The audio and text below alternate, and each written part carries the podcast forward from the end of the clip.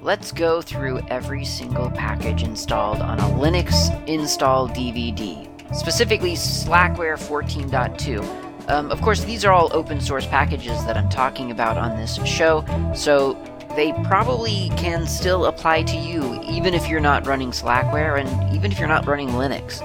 These are open source packages, so you can download the source code and run them on any computer, whether you're running Linux, Mac, Windows, BSD, doesn't matter. You can learn probably something from this episode. So let's get started. Hey everybody, in the previous episode, I said that this episode was going to be about, I think, parallel. No, I said it was going to be about Perl and package config. And it turns out that I'm wrong. That would have skipped over parallel and patchelf. But I'm kind of, I, I, I kind of was ready to talk about Perl. So I think that this episode is going to be about Perl, even though it's not supposed to be about Perl. It's going to be about Perl. And then the next episode, episode 430, will be, well, I'll, I'll, I'll, circle back and we'll do a parallel and patchelf in those episodes. The reason I want to talk about Perl is because there's a well because I've been I've been preparing for this episode looking at Perl. Um, but I also want to talk about Perl because there's a weird sort of uh, synchronicity happening here where I was just recently told on Mastodon by a few listeners that episode 414 is missing. That's 414, not 404. 414 is missing. And I didn't know why, they didn't know why. It turns out that I had just kind of front loaded a bunch of episodes. I'd recorded several episodes and had them stashed away on my drive and was posting them as as the weeks came around. So one week I posted 413 and then the next week I posted 415 and continued on from there. Just completely forgot to post 414, which I had recorded. So episode 414 is about choosing a programming language. And I, I, I, didn't remember what it was about, so I had to listen to it again to fix the um, the feed. Which, by the way, so if you if you've noticed this past week that 414 popped into your podcatcher, your feed reader, whatever, that's why I just I just reposted it today, or, or rather, I just posted it t- today, as if though it had been posted all along. So the episode, I didn't remember what it was about, but it, it ended up being about choosing a programming language, and it kind of goes, it, it talks a lot about sort of the things that you need to consider before you choose a language, and I wish I'd heard that recently for myself, for my own reminder edification because there are a lot of principles in there and a lot of sort of uh, warnings and, and musings in there that I have neglected to consider very, very recently. A couple of weeks ago, I was, I, I sat down and was really trying to think of what would fill the gap between a uh, what, what I'll call a simple well, a simple scripting language like Bash and a rather large, complex language like Java. I'm, I'm really enjoying Bash. I always have ever since I read and wrote my first SlackBuild script. I've just, I thought Bash has been absolutely great. It's easy to understand, it's easy to learn, it's easy to read, and it's really, really capable. And I, I, think that the entry point to Bash is easy for most Linux users because if you're using a terminal anyway, then you're using Bash. You may as well script in Bash because that's what you know. And the more you use your terminal, the more you know Bash. The more you script in Bash, the more you know when you want to use your terminal. It's it's a self sort of fulfilling kind of um, cycle. So Bash, love it, and I'm really enjoying Java. I can't tell you the the just the joy that I get from open when I open an application and it just works on whatever platform I happen to be on. Now, admittedly, I happen to be on Linux all the time, but at least I know that that application is also going to run on whatever other app, what other other platform. And and the reason that's important to me is because well, first of all, I think it's smart design, and then secondly, because I think um, that I feel less of an expert in computers if when someone asks me, "Hey, what can I use to perform foo?" And I have no idea what's available for their platform. But if there's an application written in Java that achieves task foo, then I'm able to easily say and confidently say, well, I use foo.java or whatever, and the, or foo.jar, I guess. And and the reason that that's important is, in addition to just feeling like I, I have an answer, is that I feel confident in the answer. So it's not just a foo.jar that I found randomly online and it says it works. It's a jar, so it ought to work with their OS. It's because I've used it, because it's a Java application. I've used it. I trust it, and therefore I can recommend it. Because I don't recommend stuff that I don't trust. It's just not. It doesn't. It doesn't. I don't feel good about doing that, and furthermore, I don't believe that that's a recipe for success. Because they're going to come back when it breaks and ask me for help or ask me why I recommended such a horrible application. You know, it's a reputation thing, I guess.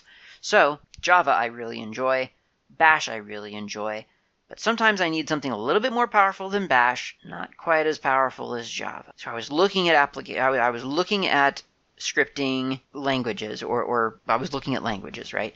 And so I mean one of the things that I that I I often look to for that sort of middle ground is Lua and I still look to Lua as as that sort of middle ground. I, I, I quite like Lua, so there's nothing wrong with Lua. I like it. It it it actually does kind of fill that gap, really. But I'm always looking for other stuff, right? So I, I looked at things like Go, and I looked at um, well Rust, believe it or not, but that's like that's a bit a bit more towards the Java side, I think, than than anything.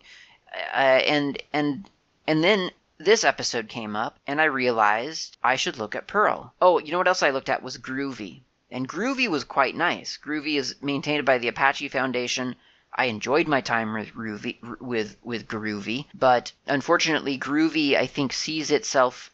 I'm I'm going to assume that they see themselves largely as just kind of an extension language for Java because I developed a project with Groovy, very simple little uh, text parsing project, not a big deal, I really did enjoy it. I, I, enjoyed the syntax. There were some really elegant ways to parse. Uh, I was parsing YAML, and it, it, was really worked out nicely. And in the end, unfortunately, I was just not happy at all with the results um, because there was no delivery method. They just kind of forgot, I guess, to provide a way to distribute your application without also requiring your users to install your Java, their Java stack and a Groovy stack and to always run your your application as just a groovy script. There was there was no way to sort of like bring it all together and just kind of make that be an application. So i i, I, was disappointed in the end at the the lack of of a an of, a, of an efficient and and i don't know reliable delivery process for groovy. And if there's a better way, I mean, apparently Gradle has a better way, but it, it involves like creating, I think, a, a very fat jar with the Groovy libraries and I think Java in it or something. I'm not sure. Um, it, it's it, it seems a little bit more complex than what I'm able to focus on right now. So I've I've largely walked away from Groovy, and I was I was kind of hoping because of its integration with Java, I was kind of hoping that that would be sort of that that that middle ground and it ended up really not being that middle ground. I mean it could be but it just the delivery process not for me right now at least. So this week preparing for this episode i started doing a lot of stuff with Perl and i have got to say i'm really really impressed. Um, perl has had a little bit of a rough go of it lately and i have some thoughts on why. And i guess i might as well get through those thoughts first and then have a coffee break and then talk about Perl in earnest, like let's learn Perl together right now. So, Perl, invented back in 1988. That's before Linux. Linux did not exist when Perl started being a thing. That's pretty incredible to me. I mean, it's not not amazing. I, I know that the history of computing did not begin with the beginning of, of Linux. I, I understand that those are two separate things. It's just I think I always sort of associated Perl with Linux because they are just within four years of each other. I think like Linux is what like 92, I think, and then Perl 88, whatever. So I mean, it's it's not you know they are close. They were kind of happening. You know, if you think about it, that the sort of the, if you think about computer terms of the 90s, that was an exciting and weird time for computing. And so Perl and Linux ramping up sort of in parallel, yeah, you do kind of associate the two together, maybe. And and certainly Linux systems have a lot of Perl scripts associated with them. Like you come across Perl if you're digging around on your Linux system, even if you never wanted to know that Perl existed. It doesn't matter to you one way or the other. There's Perl there. So I think that Perl, and, and this is the impression I get just kind of from from reading Um, and and sort of from hearing about people who have been into open source and Linux longer than I have, I, I feel like Perl was kind of the de facto language at the time. Like that was if you, if you didn't want to write everything in C. You know, you were looking for something well, like what I'm doing, right? I mean, you're looking for something a little bit better than your your your shell of choice, whether it's Bash or Korn shell or C shell or whatever. You're looking for something a little bit little bit more robust than that, especially at the time. Like you, you have to keep in mind that certain certain conveniences we enjoy in Bash, certainly today, are are relatively recent developments. Associative arrays in Bash, I, I believe I, I, should check on this, and I, am not going to, but um, I, I, believe that that was an introduction, you know, relatively recently. That that wasn't something that early early Bash would have had. So maybe you're trying to get something better in, than than Shell and not quite as low level as C. Perl probably was I mean, was was the thing that you would use, and it was open source and it was portable across different POSIX systems. So I mean, it it was it was an, an important important language at the time, and you you you can still see that, like I say, in your Linux system, and you can kind of, if you started using Linux back in the early 2000s or earlier, you'd know that. You would know that Perl was a big deal because there were, th- I mean, there was literally a DVD ripper. DVDs are little, they're sort of plastic metal discs. I actually happen to have one right here um, and they contained digital information on them. They, it was a storage media, and it was called an optical optical disc or optical media. And you uh, there were there were drives that you would put the DVD into, and it would spin around and read with a laser. There was a DVD ripper written in Perl, and it wasn't just like a, a terminal command ripper. I mean, it actually it, it actually had a GUI. It was called, I think, DVD colon colon rip, something like that. It was written in Perl, had a GUI. You'd never know it was Perl. It, it just felt like a normal computer program. And I say normal, meaning, you know, early on, still not really familiar with this whole code stuff. I didn't know Perl from from Python, but there's this application helping me rip my DVDs, and how great is that? How cool is that? And that was written in Perl. And then obviously there are lots of other examples, like there are Perl programs to configure your network, or to uh, choose your network, or to, I don't know, um, do whatever. You know, it it was there. There were lots of Perl scripts out there. They were being used. They were actively being maintained. It was good stuff. And so it had a, a, a strong, strong entry, I think. And then, unfortunately, I believe, and I, am not convinced of this, but I this is my impression. My impression is that around, you know, sometime in the early 2000s, I think two things happened. I don't know how much, if at all, they were sort of like um, maybe not related. I don't think they were related at all, but did they have an effect? Did they have a compounding effect on one another? I don't know. One thing that happened was that this new thing called Perl 6 came out. And if you've listened to this show, you've probably heard me even mention this because it was a thing that was happening for a long time. I think up until 2019. And this is being recorded in 2021. So um, from about I don't know 2000 something up to 2019. I mean, who cares what 2000? Let's say it was 2010. Who cares? For for a good chunk of time, there was this thing called Perl 6, and at first it was going to be the well, as the name implies, the next version of Perl. Perl 5, Perl 6. That's how those things work. But apparently people got really upset about the syntax of Perl 6 and said that it was it was just not Perl 5. It just wasn't Perl. It was a different language. This could not Perl 5 could not shift into Perl 6. That was not something that could happen. It was not a progression of the language. It was a complete reinvention of it. And people got very angry about that. And so you had for a very long time two websites, Perl.org and then I think Perl6.org or something like that. And at some point uh, along the way, the the the official story changed from well, Perl6 isn't the next version of Perl 5 uh, of Perl it is a sister language of Perl. So you have Perl version 5 and Perl 6, but they weren't that they, they, weren't successive. So then there were questions of well if if Perl 5 is Perl 5 and Perl 6 is taken by a different language, that implies that Perl 5 is therefore the last Perl because you, you you couldn't have a Perl 6.000 and a Perl 6 like that that wouldn't make that would make even less sense than having a Perl 5 and a Perl 6 that are not related.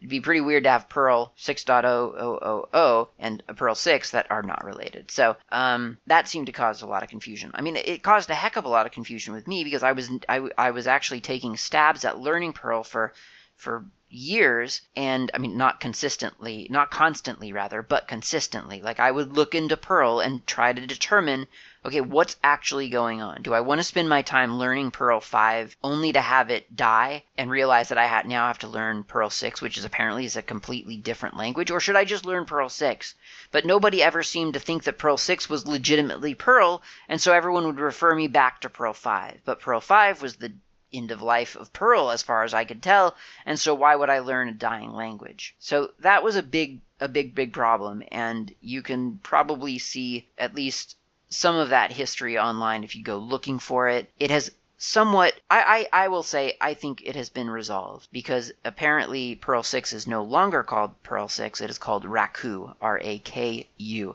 and it is completely a new language it is a it's its own thing it has no relation to Perl it is not going to take up the namespace of Perl any longer. It is its own thing. You can learn more about it at raku.org or something like that, I think. Is it raku.org? Is it that simple? It is raku.org. It is that simple. Raku is a different language, and now Perl 5 is free to grow and to thrive and to develop on its own, and it will apparently develop into Perl 7, which presumably will be an actual outgrowth of Perl 5. It will not be like some new language that we'll have to rename yet again in 10 years.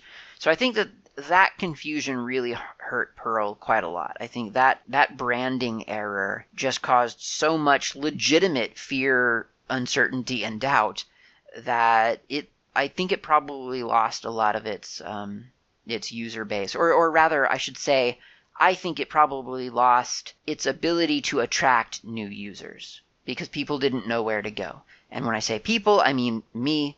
I don't have any other anecdotal evidence. I'm just saying when I would ask about it, people didn't seem to understand really what to say, and I certainly didn't understand where to go. And so I just got the feeling that there was a lot of confusion about it. The other thing that happened around the same time was the rise of Python. And I I don't I don't know, you know, I haven't been tracking Python for for for forever. I, I it, it has a history that predates me. Uh, it first appeared in 1991, and I don't know how quickly it it became popular. I, I you know, I, I just wasn't around the computing scene at that time, so I don't know.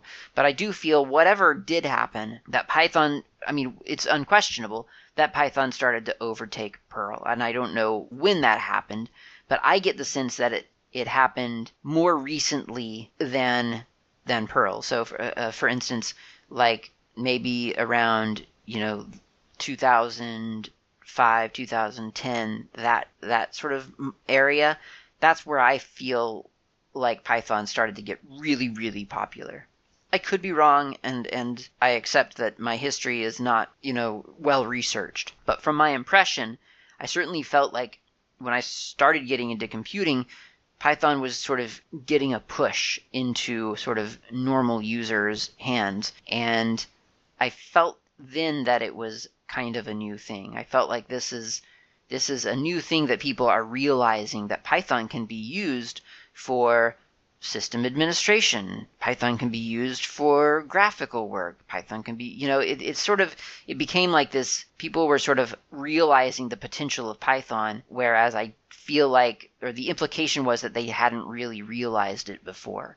Because you'd hear things like, Python is really powerful now, or something like that, you know, something to indicate that in the past it hadn't been taken quite as seriously as it now was being taken. So I feel like Perl identity crisis happened Python started to develop into its own, and they just crossed paths. They just Perl went down and Python went up, and that's kind of where we are today. Now, that doesn't actually mean that Perl is any less powerful than it was back in the 90s. It just means that it has lost a user base. And I, I don't need a, a language to be terribly sort of popular in the sense of like an emotional need for a, a popular language. Um, I, I do like a well supported language, you know. Having 100,000 libraries on cpan.org for Perl is, for instance, better than having 20,000 Lua libraries on Lua rocks, if you get what I mean.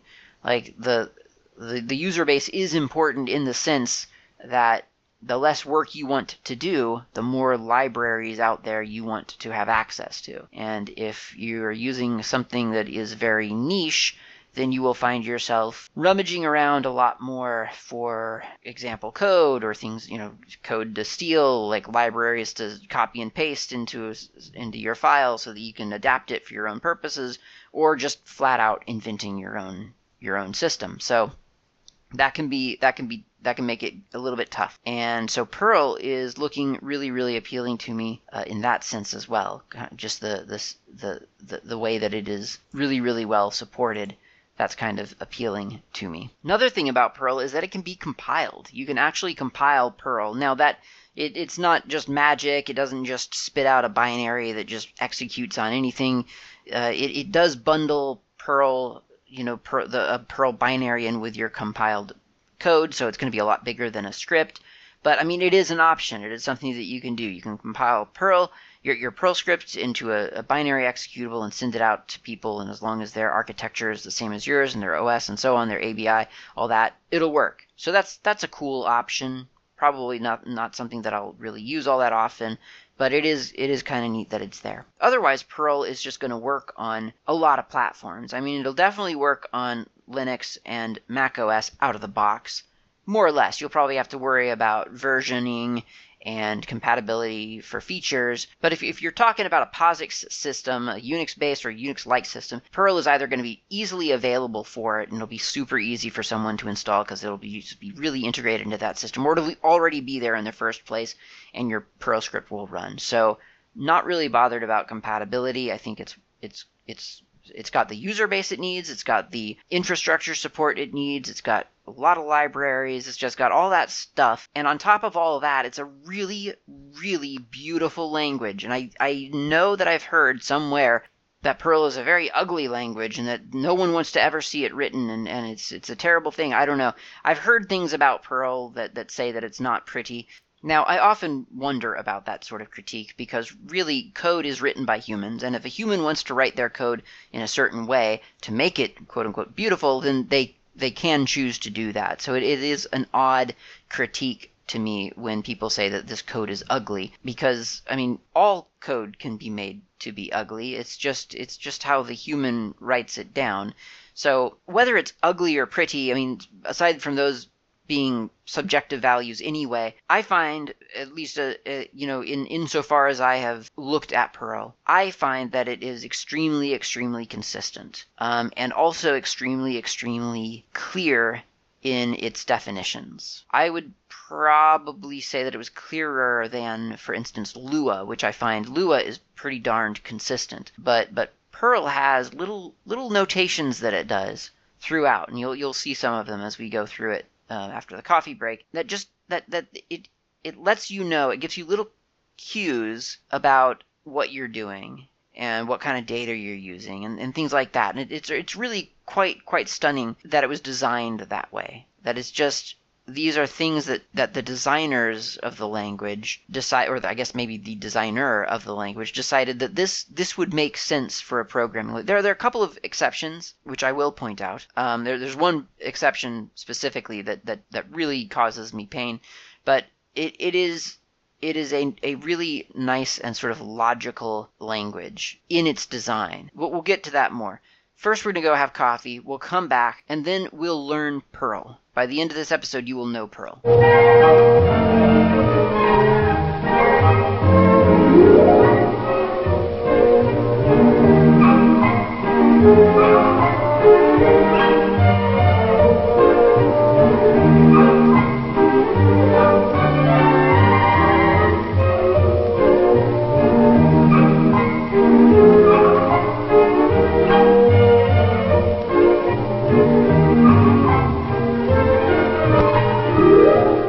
Got coffee. Kilimanjaro coffee is what it's called. I don't know if it's actually from Kilimanjaro. I'm not sure, but it is really good coffee.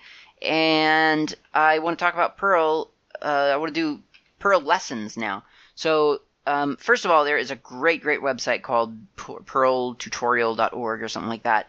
I'll put it in the show notes.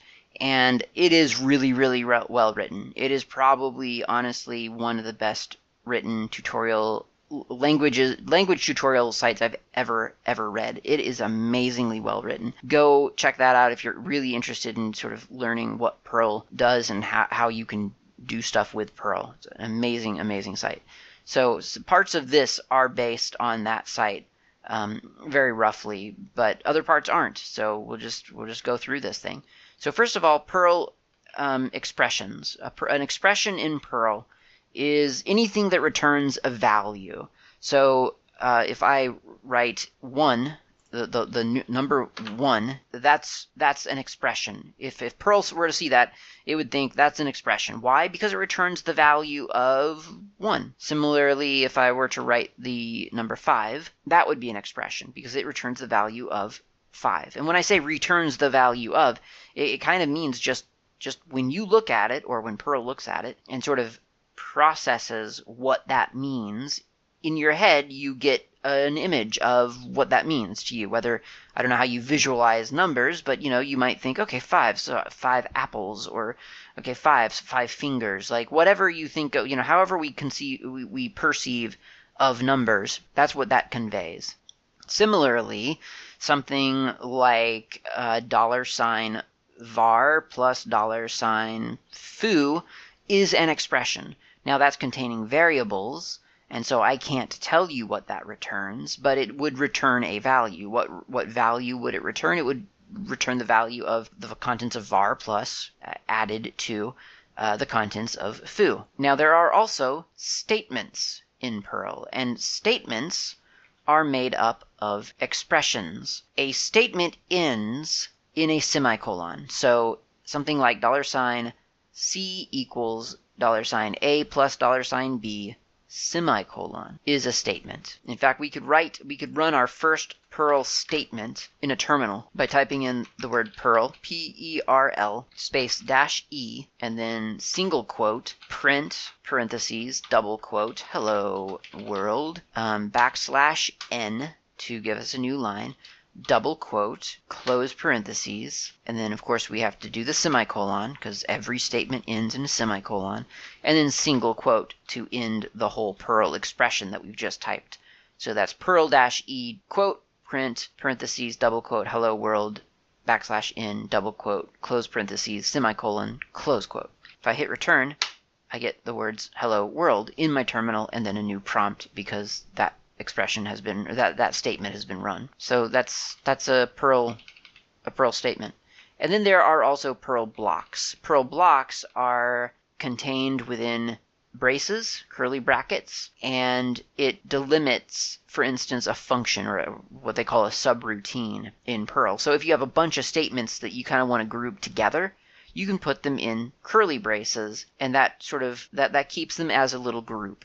And that has ramifications on how variables act inside and outside of those brackets. But we'll just call that a Perl block for now, and we'll come back to that later when we look at actual subroutine. Variables in Perl are denoted by some prefix symbol and then a word of your choosing and then a value. So for instance, let's say that I want to create a variable that has the contents of um, hello Perl in it. So what I could do, again, just in the terminal, not even going to open up a text editor right now. I'm just going to do Perl dash E for, I think, expression and then space single quote dollar sign var for short for variable dollar sign var i'm just making that up i could call it dollar sign penguin dollar sign um, uh, beastie dollar sign whatever but i'm going to do dollar sign var because it's short dollar sign var equals and then double quote hello perl close double quote and then semicolon. Why a semicolon? Because that was a statement, and every statement in Perl ends in a semicolon. But instead of closing this this statement. I mean, I could close the, the, the this expression rather this this Perl phrase, but then nothing would happen. Like if I I close the quote with a single, uh, close the um, expression with a single quote, I hit return, no, nothing happens. So I'll, I'll hit up again and I'll remove that single quote. So now I've got the var equal hello Perl semicolon, and then I'm going to do another statement because I can do that. Uh, I'm, I'm in a terminal and I haven't closed my quote. I can just keep writing. So I'm going to do print and then uh, parentheses, double quote, dollar sign var. So I'm asking it to now print the variable that I just created, print that variable, followed by a backslash in to give myself a new line. Of course, I could have put that backslash in in my hello Perl, but I'm just putting it here. Close double quote, close parentheses, close semicolon, close quote. Hit return and I get hello Perl. How did that happen? I said print dollar sign var. Well, dollar sign var of course refers back to dollar sign var, which I set to hello Perl. The dollar sign in front of var indicates what kind of variable or what kind of data that variable contains. Um, the, the kind of data that it contains is called a scalar or a scalar, S C A L A R. Some people know what that is already. I didn't. I had to look it up. I've never heard of this term before. Scalar is a physical quantity that is completely described by its magnitude, according to what was that? Britannica.com. It's apparently like a mathematics and physics term. Um, I gather in in programming in computer science, I'm gathering what that refers to is kind of an an atomic unit, like an atom, you know, like a, a thing that is complete in and as of itself. That's what I'm gathering. And if you know more about scalars and why that data would be called a scalar, you can certainly email me and let me know. Um, I don't know anything about it. First time I've heard of it. Um, well, not not entirely first time. Actually, the first time I heard the term scalar was uh, in the YAML spec. It it refers to some of its data types as scalars. Um, so that was the first time I'd heard of that. So anyway, that data type, scalar, um, is is denoted by the dollar sign because apparently, or or maybe conveniently, uh, the dollar sign looks like an S, scalar. Are there other types? Well, sure there are. There's, um, for instance, an array. You could create an array of of things, which I don't know that I'm going to get into today, but you could do it, and in that case, you would use an at symbol. So if I wanted to create an, an array uh, in Perl, I could say instead Perl-E single quote um, at var equals and then come up with some some some values. So for instance, um, I would have to use this fancy QW keyword that Perl uses to uh, denote quoted text. So I'm going to do um, at var equals qw parentheses foo space bar space baz close parentheses semicolon close single quote. And nothing happens of course. So then i could say for instance print parentheses dollar sign or not dollar sign double quote uh, dollar sign var square bracket zero close square bracket close parentheses close semicolon. Oh i forgot the the double quote. So square bracket zero square bracket close quote parentheses semicolon single quote and then i get the word foo okay let's slow down that was a lot of information so what what what's going on here and this is the one thing that really kind of annoys me about Perl's design and I'm sure that someone somewhere has really good reasons for why this makes sense. I mean, I know the reason it makes sense. I'm sure someone somewhere has a really good idea, a, a good reason for why this is a good idea. But anyway, here's what we got. We got Perl dash E. That's just me in the terminal saying, hey, Perl, I'm going to throw an expression at you. This is kind of an ad hoc way of scripting. You know, you think of a script usually as well. I'm going to open up a text file and write a bunch of lines of code, and then I'll close the script, and then I'll, I'll run the script. Perl can do that just, you know, you can just write expression uh, statements in a terminal and pass that to Perl, just like you can with sed. You do sed dash e and then a bunch of sed statements, or, or rather a sed statement, then another dash e and another sed statement, and so on. Those are just expressions, expressions, expressions. So Perl dash e, that's just to get me into my Perl mode. Um, because Perl, unlike, for instance, uh, Python, doesn't really have um, what you would think of as an interpreter an, an, an, interactive that's what the term i'm looking for an interactive mode. You know there's no idle for perl. So the best way that i've found if you want to do ad hoc stuff is to just run it as an expression on in your terminal. So perl dash e and then single quote. So that's That's the delimiter for for us being in in in the terminal. This is the expression that Perl is being thrown. So I did an at var to create an array, and then I said equals QW. QW means quoted words, I think, and then you do parentheses and then foo space bar space baz close parentheses. That's essentially the same as saying here's an array. I want it to be full of quote foo close quote close uh, open quote bar close quote open quote baz close quote. So that's just that's just a shortcut for Perl to know that hey, I'm being lazy, I'm throwing three words into an array, but please treat them as three separate entities. Don't put them all together. So that's simple. Semicolon. And then I said print, which you know, we've already done that before with hello world. So print parentheses double quote dollar sign var, so we're, we're referring back to the variable. But wait a minute. The variable was at var. Specifically, it was at var because it was an array. Well, this is where it gets a little bit messy with Perl. So they go to all this trouble to make it really clear as to what kind of data a variable has. It's a scalar. It's an array. Um, yeah, well, it's being a little bit too clever, I think, for its own users' good.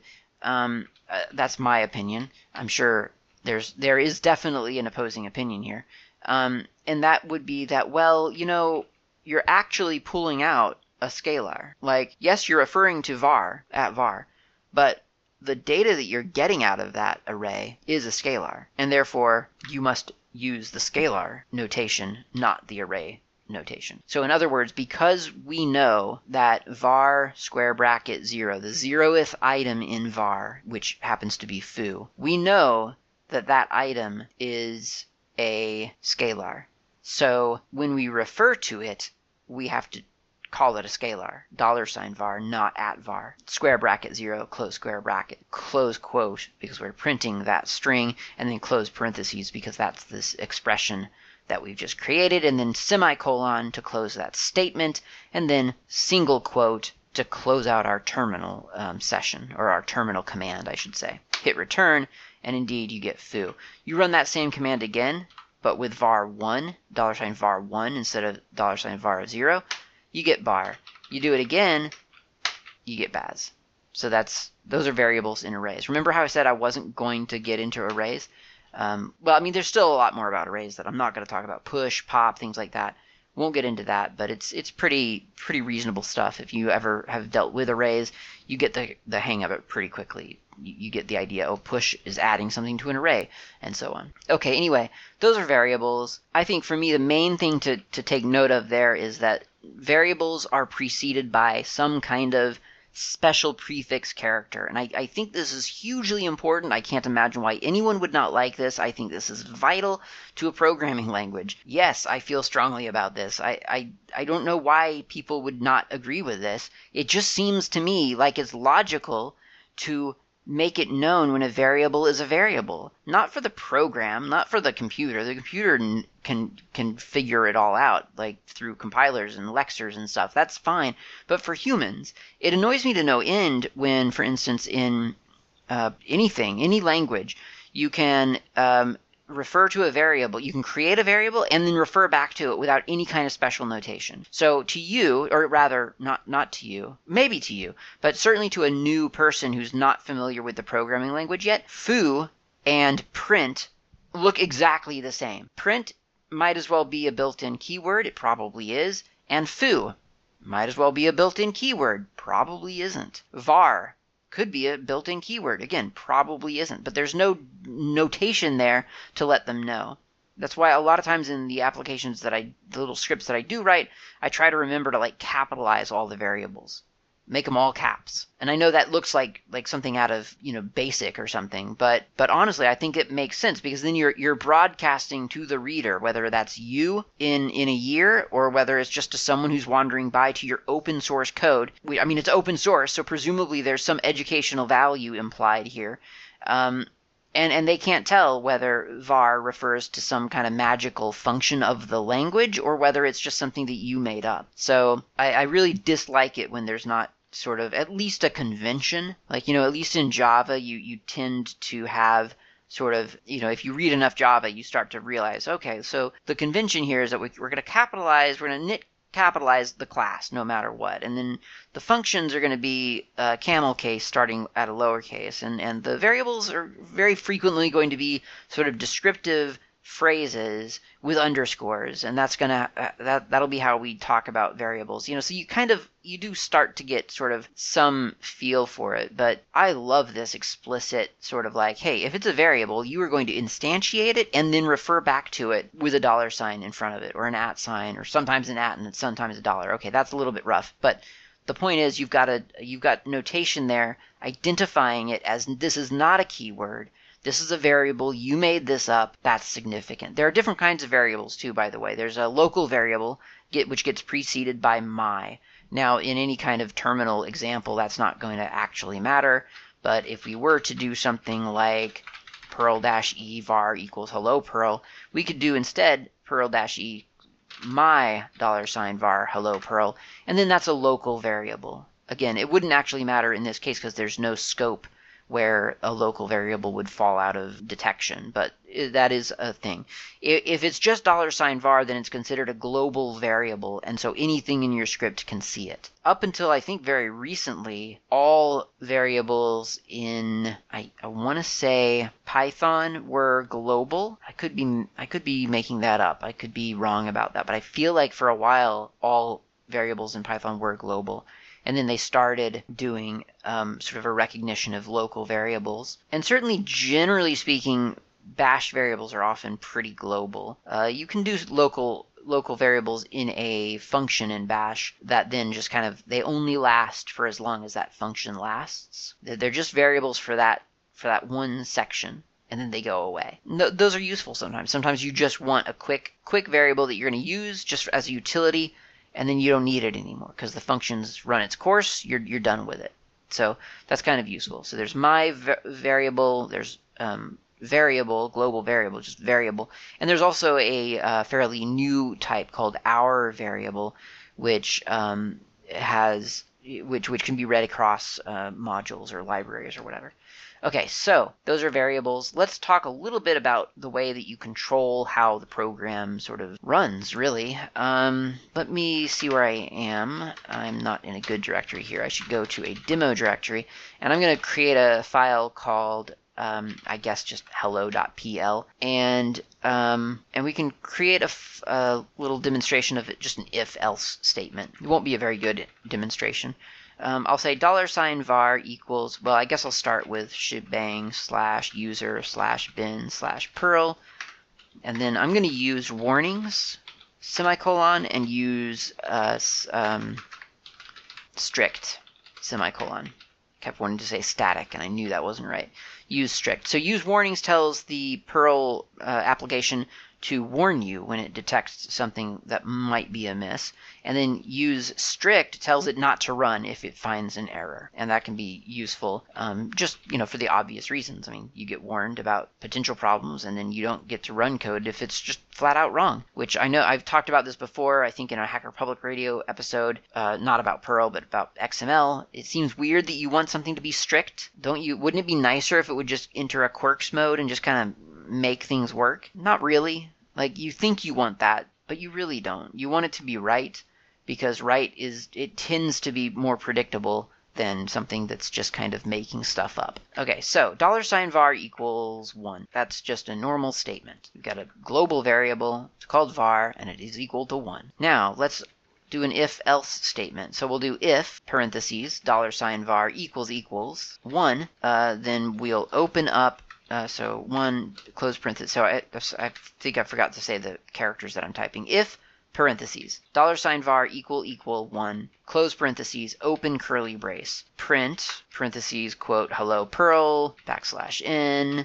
close quote, close parentheses, semicolon. And now we can close the curly brace. New little subclause here, else if, and that is E-L-S-I-F. So that's yet one other form of the, the phrase else if that we all have to remember. Can't believe how many different languages decided to do some different variation of else if, and I can't believe that we as a as a collective have not decided that we are going to just make them all equally valid no matter what the language. For instance, elif, else if, else if, else if should all be valid no matter what. Anyway, else if ELSIF parentheses dollar sign var equals equals I don't know 99. It'll never be equal to that, so this will never happen. But uh, close parentheses curly brace print nope. Close quote quote close parentheses close semicolon or semicolon. And then the word else. Curly brace print parentheses quote no again because again this will never happen. Close quote close parentheses semicolon close curly brace. Now if i run that in my terminal so i'll just do perl dot slash hello dot pl then I get um, some warnings. I get the, the warning that the global symbol dollar sign var requires explicit package name. Did I forget to declare my var? Well, yes, I did. I did forget to declare my var.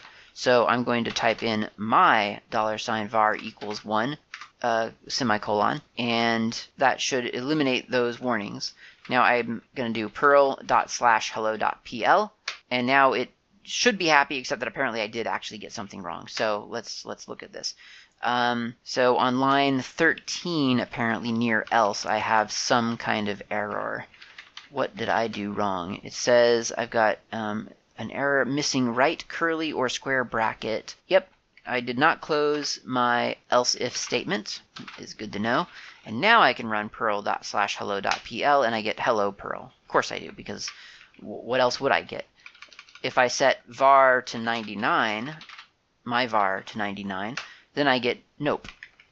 And then if I get, um, if I set that to the string foo, then I get argument foo isn't numeric, and I'm trying to compare something numeric to a string, and that doesn't work in line 8. That, that makes good sense. All right, so in that case, I'll just set it to um, 1024, and I get no again. So I've, I've, triggered the if, the if else, and the else statement, and it does pretty much what what what, what one would expect. Um, there are obviously other kinds of control control mechanisms in Perl. There are while loops and for loops and, and so on, and I could go into those, but I think you get the general idea. It is a, I guess, mostly a, a C-like syntax, I guess, and it's a little bit self-explanatory. I feel, or not self-explanatory, but when you see it, it makes sense. I don't feel like it's. I, I feel like it's pretty much, you know, it is exactly what you would expect if you've ever programmed in anything before. And if you haven't,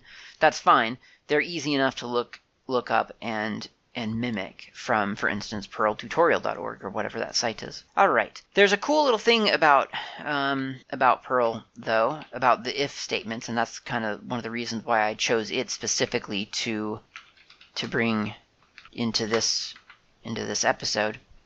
There's a I'll do a hello, no, not a hello. Let's do it. Um, let's do an if Perl, if dot Perl. Um, so now we're going to have to do all the boilerplate stuff again, which I don't really want to have to do. So I'm just going to insert hello.pl and get rid of everything but the top three lines, but I'll still read it out.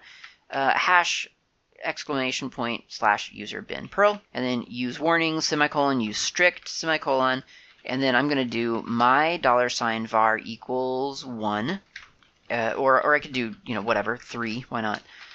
Uh, and then I'm going to do print parentheses quote hello Perl uh, backslash n close quote close parentheses and then I'm going to do space if parentheses dollar sign var equals equals three close parentheses close or, uh, do do a semicolon. So there's this weird sort of way to qualify something in Perl with a, a trailing if statement. It's just do the thing. Oh wait, only do it if if such and such is true. That's really nice. It's kind of a, it's an easy it's an easy kind of addendum. And you know, I mean, I saw that and I'm just thinking, why would anyone say Perl is not beautiful? In in many ways, that's one of the most beautiful things I've ever seen. I mean, if you read that out loud, then it makes total sense.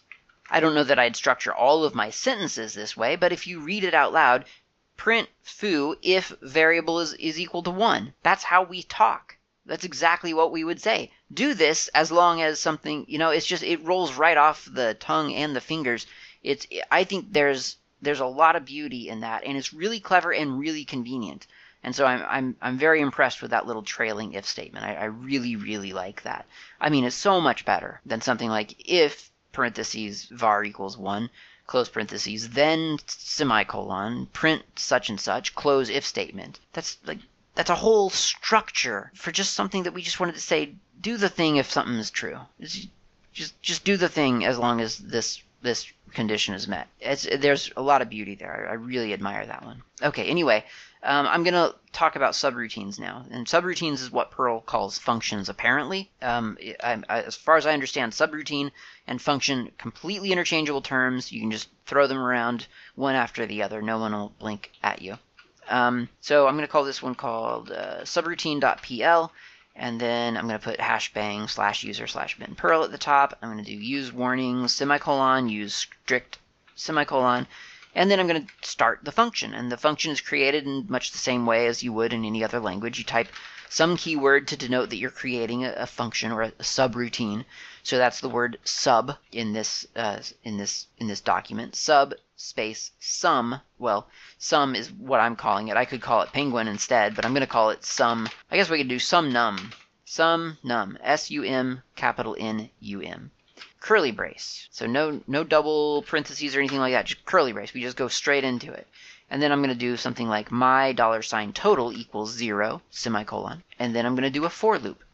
So we'll do for space my space dollar sign i. Dollar sign i, of course, is something that I just I'm just inventing. It's a variable. I'm going to use it as a as a counter. It's not a big deal. I'm just going to throw it in there. Dollar sign i parentheses at underscore. Don't worry, I'm going to explain this close parentheses, and then open a curly brace for my for loop. And then I'm going to do dollar sign total plus or equal, or plus and equal, dollar sign i, semicolon, close curly brace. And then I'm going to do return, space dollar sign total, semicolon, close curly brace to close out my function, my subroutine.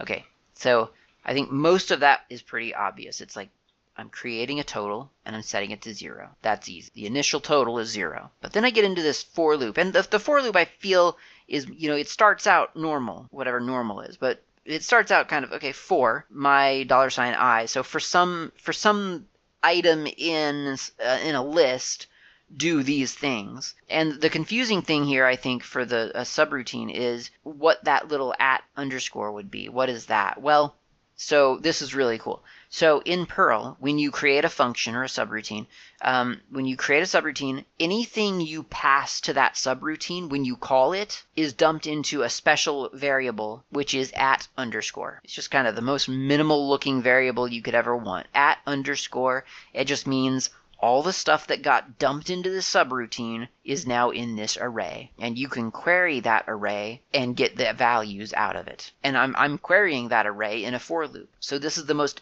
they're just a beautifully simple way to iterate over an array that I didn't even have to work to create and then to do some things with the things in the array. So what can we do with this? Well, let's just make a our our little program here. You know that that's in a function. It's not going to run like if I just ran that, I'll save that. I'll do perl dot slash subroutine. Yay, nothing happens. I mean, like it read the file, it didn't give me errors, but the function never triggered. It just it's just a function that is never called. So I need to call it. So at the bottom of my file, the one thing I'll do here is I'll do print ampersand sum num because that's the name of my function.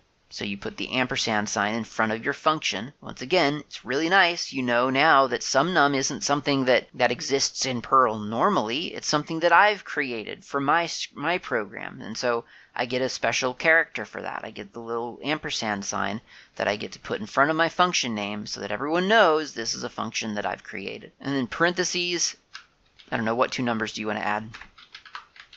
How about 22 and 44? So parentheses 22 comma 44 close parentheses comma quote backslash n close quote semicolon. So I've just told it to print the results of my function and then append it with a, a, a new line. So I'll save that and I'll run it again perl dot slash subroutine and I get returned to 66 which of course is correct 22 plus 44 is indeed 66. So once again the way that I called that function was ampersand sum num parentheses 2244. Those that 2244 ended up in an array called at uh, yeah, at underscore. I extracted those values with a for loop for my dollar sign i parentheses at underscore close parentheses, and then I opened up some curly braces and I did a total. I did some incrementation, I- I- incrementing of dollar sign total plus equals. That's just shorthand for take total and add to whatever it is currently. Dollar sign i. What is dollar sign i? Well, dollar sign i is iterating over amper at over at underscore. So at first, dollar sign $i has 22 in it. So I'm saying total, which is 0, plus or equals, plus, plus and equal to 22, now it's 22. So total is now 22. Put that on a shelf, circle back around. Dollar sign $i, iterate over the array. Now it has 44 in it. Okay, well, total is set to 22 currently. So plus 44 now equals 66. So put that on the shelf. Total is 66. Circle back around. Dollar sign I. Iterate over at ampers, uh, ant underscore. Oh, there's no more values left. Okay, well, we're done then. So we skip down to return total, and that's what gets returned for the print statement. Print 66 and a new line, and that's what it does. So uh, more or less pretty easy. I think um, I feel like that's pretty much what I would want out of a function, and I feel like the the way that you just get your arguments into your function sort of for free. I just feel like that's really nice. Like I didn't have to tell that function what to expect or what it requires. It just you just throw numbers into it or you throw data into it and it gets put into an array and then you figure out what you want to do with the contents of that array. I don't know if there's some, you know, there's there's probably an argument out there that it would be better to declare what kind of data is expected in a function. Like I I I, I do see that, but then again, I'm looking at this very much as the filler for more complex and really simple languages. So I'm willing to accept a couple of shortcuts and um, and and sort of the knowledge that I need to check my data types, what data I'm getting into my function in order to make sure that this is robust because Perl's not going to do that for me. And that's fine. I don't mind that. Okay, so let's put all of this together into one of my must have basic applications for any application for any language that I that I learn and that is a dice rolling application. So, ampersand, or not ampersand, hash exclamation slash user slash bin slash perl, use warnings semicolon, use strict semicolon, gonna make a variable called my dollar sign num underscore args equals this this is a little bit weird dollar sign hash argv semicolon so argv argv all capital is the that that's how you get all of your all of the arguments that someone has passed to your script in the terminal when they launch it. So in other words, these are all the command line arguments passed to this script. They're contained in argv. Dollar sign hash is a is a is is the way that you get the number of args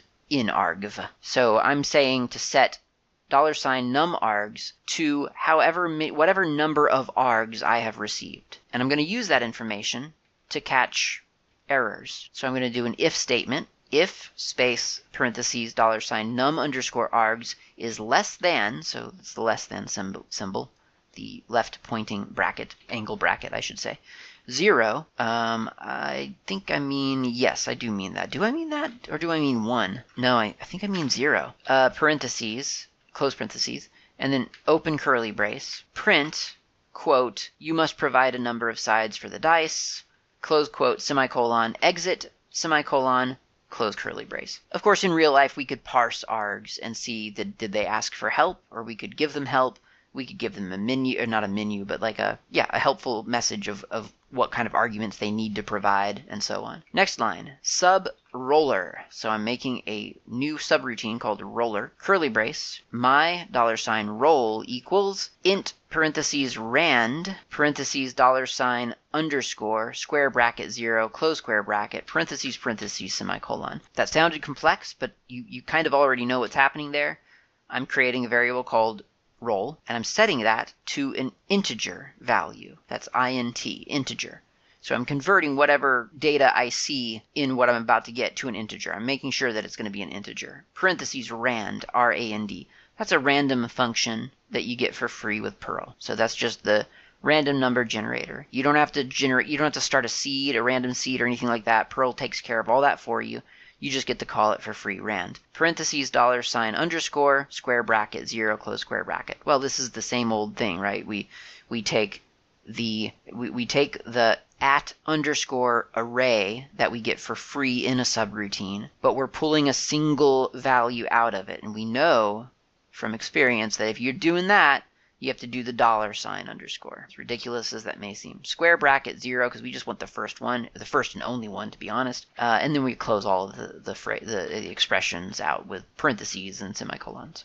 And then I'm going to do print dollar sign roll, comma, quote, backslash in, close quote, semicolon. That's the whole routine. It's a whole subroutine. So I'll close the, the curly brace, and then I've got the word roller, because that's my function, oops, I meant ampersand roller, and then parentheses, dollar sign argv, square bracket zero, close square bracket, parentheses, semicolon. So I'm just, again, invoking my function, and as the singular ar- argument to that function, I'm passing the zeroth entry in the command line arguments that I've received from the user. So now I'm going to invoke that on in the terminal, perl space dot slash dice dot pl, and I'll just do that.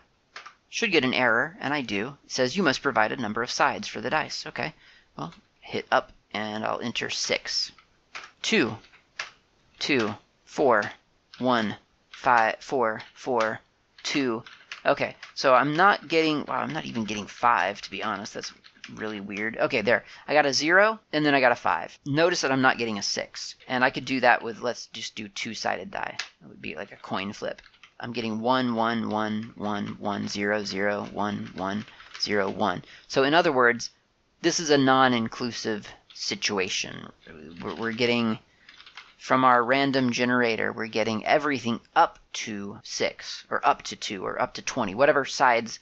We're, we're, we're always getting one less than what we specified. That's an easy fix. Go into my subroutine for the roller, go to print dollar sign roll. Well, instead of printing dollar sign roll, let's just print dollar sign roll plus one, comma, quote, backslash in, close quote, semicolon. And now if I do uh, a dice, a two-sided dice, oop, I just did an Emacs instead of Perl, dot slash dice Perl 2, uh, I get a 2, I get a 1, I get a 2, I get a 1, I get a 2, I get a 1, I get a 1, I get a 1, I get a 1, and so on.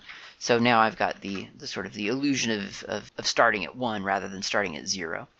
And that's it. That's that's Perl. That's everything about Perl that you need to know. I feel honestly. I mean, that's that's everything. You, you get that far, and you now know what you need to do. You just need to go read up on functions. You need to go, you know, like literally, like what functions there are in Perl that you can use. And there, you know, there are all the usual things like string concatenation, and string parsing, and data conversion, and math operators, and so on. And then there's a bunch of libraries, and and you do need to figure out how to use libraries, obviously. But but all of that, I mean, that that fits into this exact framework. This is I think surprisingly similar to, or, or familiar, I should say. It's surprisingly familiar if, if you've if you've been doing even just Bash, honestly.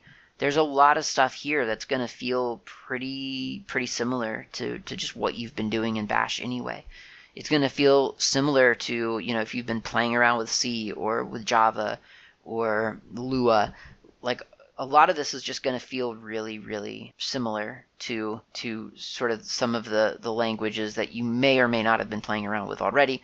Um, obviously, if you haven't been playing around with languages at all and you're completely new, this is probably going to. I mean, this would have all been new information for you, and maybe it's not quite as simple as I'm pretending like it is.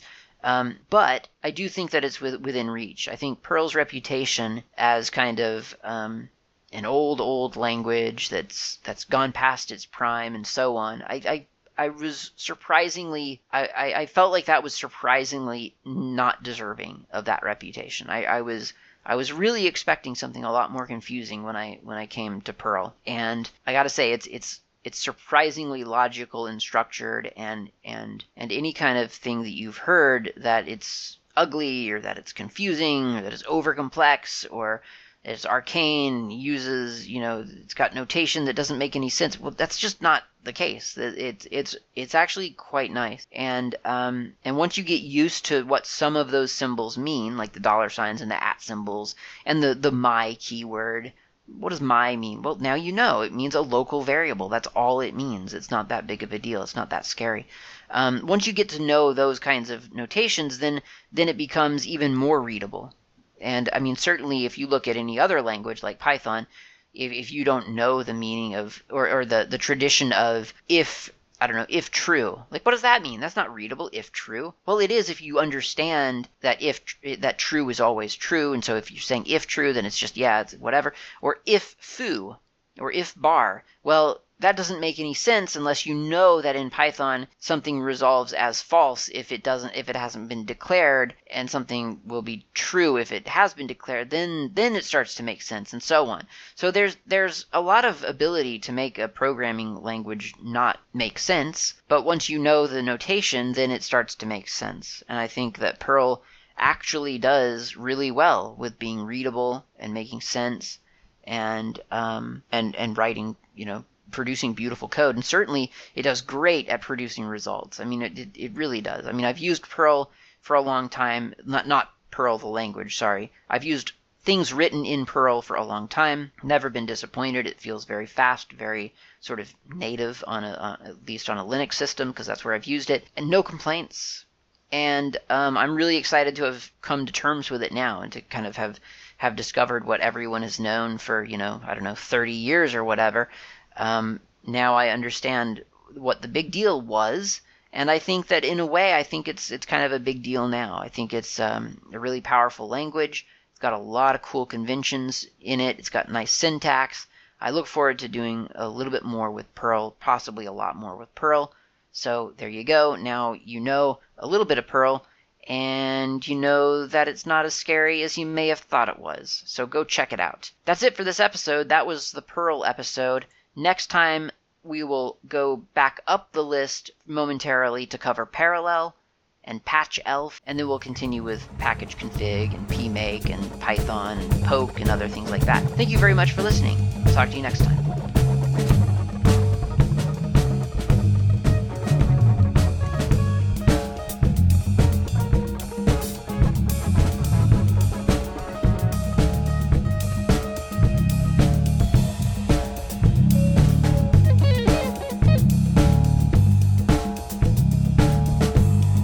Thanks for listening. My name name's Klaatu. You can reach me anytime over email with feedback or comments, tips, or just to say hi. My email address is klaatu at slackermedia.info. You can also reach me on the Mastodon network, not Klaatu, at mastodon.xyz. The show's intro and outro music is by Fat Chance Lester. You can find their music on bandcamp.com or on GNUWorldOrder.info. In the archive, you'll find a music directory containing the album from which this music has been extracted. Until next time, thanks for listening and keep the source open.